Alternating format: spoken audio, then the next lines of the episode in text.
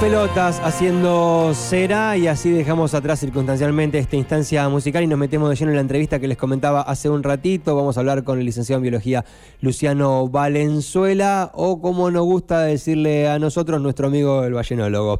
Hoy es el Día Mundial de los Océanos y queremos profundizar un poco en esa línea, por eso lo recibimos a través del contacto telefónico. Luciano, bienvenido al aire de Remedio Chino en K2 Radio. Pacho te saluda, ¿cómo estás? ¿Todo bien? Hola, buen día, ¿cómo estás? ¿Cómo está la audiencia también? Saludos. Muy bien, muy bien, muchas gracias por la atención. Bueno, para una persona como vos, que buena parte de su actividad, no digo total de su actividad, pero buena parte de su actividad la dedica a estar en el océano o a estudiar cuestiones relacionadas con los océanos, ¿este Día Mundial de los Océanos te modifica en algo, te resulta importante, te parece que es relevante o decís, bueno, no, es un día más y nada más, no pasa nada con eso? No, sí, es un día importante porque sabemos que a través eh, de los medios de comunicación, de las redes sociales, hoy en día se hace más difusión de las problemáticas que tiene el océano en general, este, en particular con, las últimas problemáticas que estamos viviendo últimamente, que son la contaminación de plástico, las exploraciones petroleras. Eh, entonces es, es importante, es importante siempre que, que existan estos días para no solamente para recordar lo lindo del océano, que eso es algo que los que vivimos en la costa tenemos suerte, lo podemos ver, sino este, para, para llevar a la, a la gente los problemas que hay hoy en día. Claro, es una suerte de privilegio, ¿no? Vivir este, a los pies de un océano, no, no le pasa a mucha gente en el planeta Tierra esa posibilidad de, como nosotros, como mucho, tener 40, 50 cuadras para acercarnos hasta un mar, ¿no? Se da bastante poquito en el en conjunto de todos los países del planeta Tierra. Sí, en, realidad es, es, algo muy lindo que tendremos que aprovechar. Este, habrá alguien que dice, para mí un privilegio es vivir en la montaña, hay distintos gustos, pero, pero sí, la realidad es que, que vivir al borde de un ecosistema tan rico como, como es el, el, mar es, es, es, un privilegio y, tenemos que, que, cuidarlo y aprender a interpretarlo como tal, como un ecosistema lleno de vida. Bien, eh, por otro lado, otro de los temas que también queríamos dialogar con vos tiene que ver con que hace poquitos días atrás se anunció que en el sur de nuestro país, en la Patagonia, en, Puerto Madryn, en Península Valdés y en esa zona, el 15 estaría iniciando la temporada de ballenas y eso a mí me dio la pauta de que de alguna manera nosotros ya podemos empezar a avistar ballenas acá en nuestra zona. ¿Esto es así? ¿Estoy en lo correcto o estoy pensando en cualquier cosa? Sí, es, verdad, se, eh, digamos, se inaugura la temporada comercial de, salidas de avistaje en Puerto Pirámides, en Península Valdés, y aquí en, nuestras costas ya ha habido reportes, si mal no recuerdo, la semana pasada hubo algunas fotografías de, una, una o dos ballenas francas frente a la playa de, Necochea, mm. Así que, que bueno, esto es, un poco temprano para, para nosotros eh, ¿Ah, este año, pero bueno, hay que estar eh, mirando al mar siempre siempre el mar nos sorprende con cosas lindas. ¿Por, qué es temprano? ¿Por qué te pare... Habitualmente, ¿cuándo es y por qué te parece que se ha adelantado un poco esto?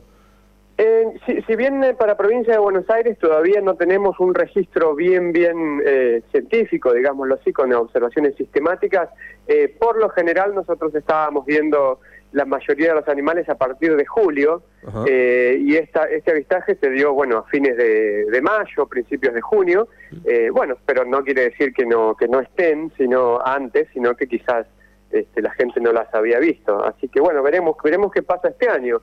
Estamos todos súper entusiasmados porque el año pasado para avistar ballenas fue un año increíble aquí en, en la costa de provincia de Buenos Aires con muchísimos animales. Bueno, la audiencia seguro ha visto videos y fotografías de la eh, tomadas de la escollera con drones que fueron increíbles. Este, el año pasado hubo muchos animales y fue muy largo el periodo que se quedaron aquí. Entonces veremos qué pasa este año. ¿A qué le atribuís eso o a qué le atribuyen las personas como vos eh, y, tus colegas que estudian esto desde hace tantos años que cada vez se observe más en nuestras costas la presencia de, ballenas francas? Este, ¿Te parece que esto se puede seguir desarrollando? ¿Te parece que puede pasar a futuro como sucede en el día de hoy en Península Valdés y en Puerto Pirámides? Eh, ¿A qué se atribuye que la veamos más? Es a dos factores principales. Uno es que la población de ballenas francas está creciendo, eh, año tras año tenemos más animales en la población argentina, y el segundo factor es que también tenemos más gente eh, haciendo hmm. observaciones y atentos a que pueda llegar a ver ballenas. Además de que, bueno, hoy en día con nuevas tecnologías, drones y mejores cámaras, podemos llegar a ver animales que quizás antes pasaban desapercibidos. Y en cuanto al tema del desarrollo del, del, avistaje aquí, va, va, a tener que van a tener que ocurrir varias cosas eh, en, nuestra zona para que podamos se pueda llegar a hacer lo que es un avistaje eh, como como Madrid, que es más este, desde el punto de vista quizá comercial. En primer lugar, tiene que haber muchos más animales, eh, tiene que haber em, animales que se quedan un tiempo ¿sí? y que pueda ser medianamente predecible.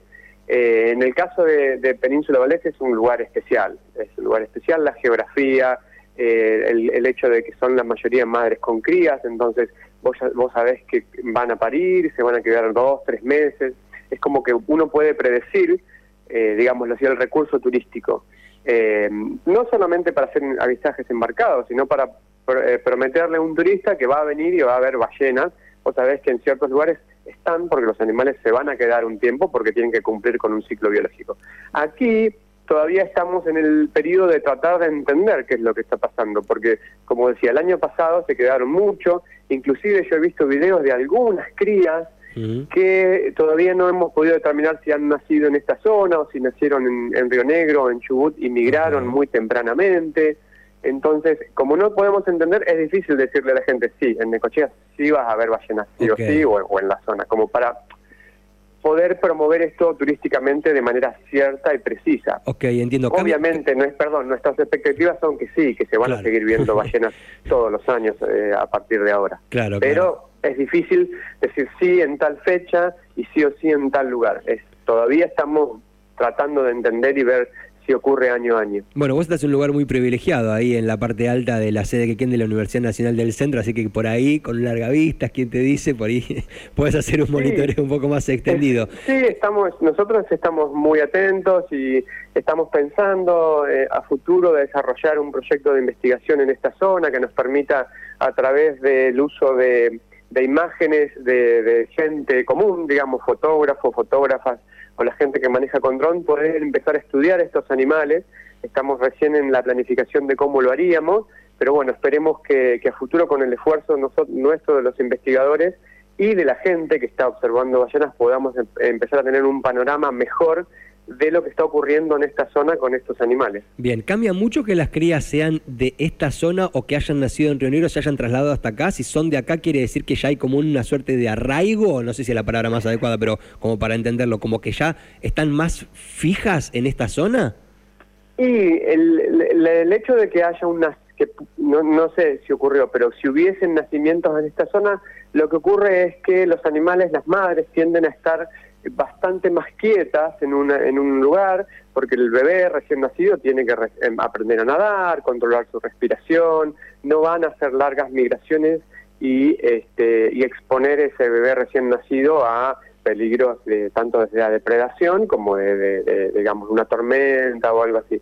Así que por lo general lo que se piensa es que cuando uno tiene nacimientos en una zona, de esta especie en particular, esos, esos animales van a tender a quedarse unos días más, mm, semanas o inclusive meses en un lugar eh, hasta que el bebé desarrolla la movilidad adecuada para así hacer la migración. ¿Qué es lo que hacen en Península Valdés? en Península Valdés los bebés nacen, se quedan dos, tres meses y luego el animal se va. Ok, perfecto. Con Luciano Valenzuela estamos hablando, licenciado en Biología, en este Día Mundial de los Océanos y también aprovechamos sus conocimientos acerca de ballena franca austral para consultarlo acerca de lo que puede llegar a pasar aquí en nuestra zona. Como para redondear, sé que hace poquitos días atrás tuviste la oportunidad de hacer un recorrido por el mar argentino siguiendo justamente la huella de lo que está sucediendo con la exploración y explotación petrolera eh, offshore y el impacto que esto pueda llegar a generar justamente en las ballenas, en las crías de ballenas y en esta zona, porque por un lado hablamos de la posibilidad de que se desarrolle un segmento turístico asociado a esto, si se dieran algunas circunstancias como las que vos planteás, y por otro lado se avanza con este otro tema que podría perjudicar esta idea potencial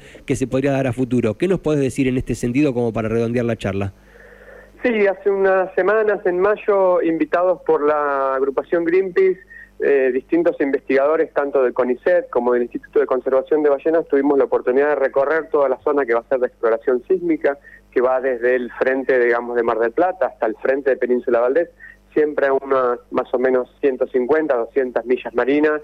Eh, y bueno, lo que pudimos ver es una alta diversidad de muchísimos eh, mamíferos marinos y aves marinas eh, que sin lugar a dudas van a ser impactadas cuando se inicie la exploración sísmica que está por iniciarse en los próximos meses, en particular para la ballena franca austral, también para la ballena jorobada y para otras especies de delfines. Esta zona es un área de alimentación más que importante, lo, hemos, lo venimos diciendo hace muchos años y lo reafirmamos eh, hace poquito con, con, un nuevo estudio científico, y el impacto que puede tener, que puede tener tanto la exploración sísmica como la explotación petrolera es muy grande para especies en un lugar de, para estas especies en un lugar de alimentación. Yo creo que tenemos que que no podemos aflojar nuestros reclamos para que esto no ocurra o si llega a ocurrir que sea con la, con los mayores controles posibles que bueno, sabemos que vivimos en un país donde la parte de control es muy difícil, pero bueno, eh, tenemos que seguir tratando de que esto no, no ocurra. Ok, súper claro. Luciano, muchísimas gracias por esta charla como siempre y bueno, ante la posibilidad de empezar a ver ballenas más extendidamente en NECO, tenemos tu teléfono para seguir consultándote y seguir desarrollando un poco esta línea, ¿sí?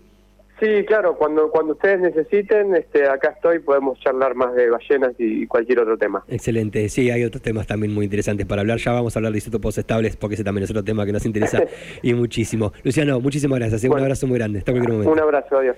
Así pasó nuestro amigo licenciado en biología, a mí me gusta decirle ballenólogo, no existe esa palabra, pero bueno, me parece que este, lo pinta un poco, no solo se dedica a eso, se dedica a muchas otras actividades dentro de la investigación, investigador del CONICET, integrante de este Instituto de Conservación de Ballenas y, muchas otras tareas que desarrolla. Trabaja acá en la sede que queden de la Unicena, que muy cerquita es un científico como tantos que hay en nuestra región, muchísimos trabajando sobre muy diversos temas, sabe muchísimo acerca de esto y me parecía que en este Día Mundial de los Océanos estaba bueno como para poder dialogar un poco con él acerca de estos temas.